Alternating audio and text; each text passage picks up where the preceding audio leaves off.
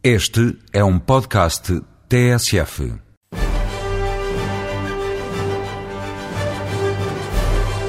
Esta é a semana em que se experimentam vestidos, roupa nova, ensaios o glamour para a entrega dos Oscars. Será também a semana derradeira para esta primeira série da Janela Indiscreta. E porque estamos em semana de Oscars, vamos ao longo dos próximos dias dar-lhe conta das outras histórias dos 80 anos da Academia. Live from the Kodak Theater at Hollywood and Highland in Los Angeles, California, the Academy of Motion Picture Arts and Sciences welcomes you to the 79th Annual Academy Awards. A festa é, acima de tudo, uma feira de vaidades, onde se jogam carreiras, projetos novos e aumento de cachês. Tudo por uma estatueta dourada. Thank you. Well, thank you. Thank you. Thank you. Thank you. Please, please. Thank you. Thank you. Could could you double check the envelope? Uma vez perguntaram ao ator Will Rogers, que tinha acabado de chegar a Hollywood, com a bagagem a abarrotar de êxitos na Broadway, se ele sentia grande diferença entre representar em palco e nos filmes. A resposta não poderia ser mais elucidativa.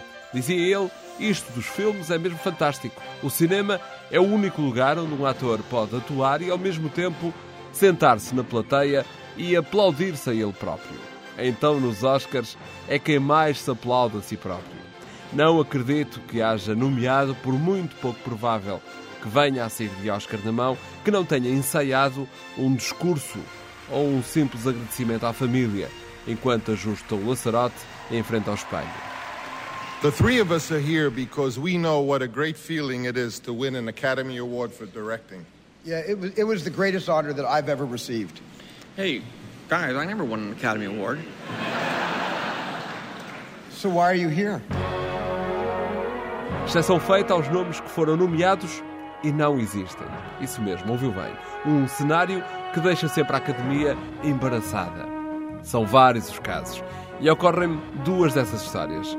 Roderick James, nomeado em 1996 pela montagem de Fargo, é afinal o pseudónimo não de uma, mas de duas pessoas. Joel e o seu irmão Ethan Cohen, igualmente argumentistas e realizadores do filme. Aliás, estão de novo nomeados. Mais estranha foi a nomeação de um tal P.H. Vazak em 1984. Ele terá assinado o argumento de Greystoke, a lenda Tarzan. O verdadeiro autor foi o Robert Town, argumentista de Chinatown e de muitos outros sucessos, entre eles os dois filmes de Missão Impossível com Tom Cruise. Mas porquê dele ter mudado de nome? É simples. É que ele tinha sido rejeitado pelos estúdios para realizar o filme que ele próprio escrevera. Então ficou tão arreliado que decidiu assinar o argumento com o nome do seu cão, Vazak. Uma designação mais apropriada para um antidepressivo do que para um animal doméstico, claro. Que eu saiba, o cão não foi à festa, mas quando se soube a verdade, todos ficaram espantados. I love you, thank you. Há 80 anos, no início da festa, dava-se ainda pouca importância mediática ao evento. Com efeito, nos primeiros anos, houve apenas uma rádio local a fazer a cobertura da entrega dos Oscars, que então se limitava a uma jantarada seguida da distribuição dos troféus, cujos vencedores eram conhecidos dois meses antes. Amanhã continuamos com estas histórias dos bastidores dos Oscars. I'll see you in the morning. Thank you.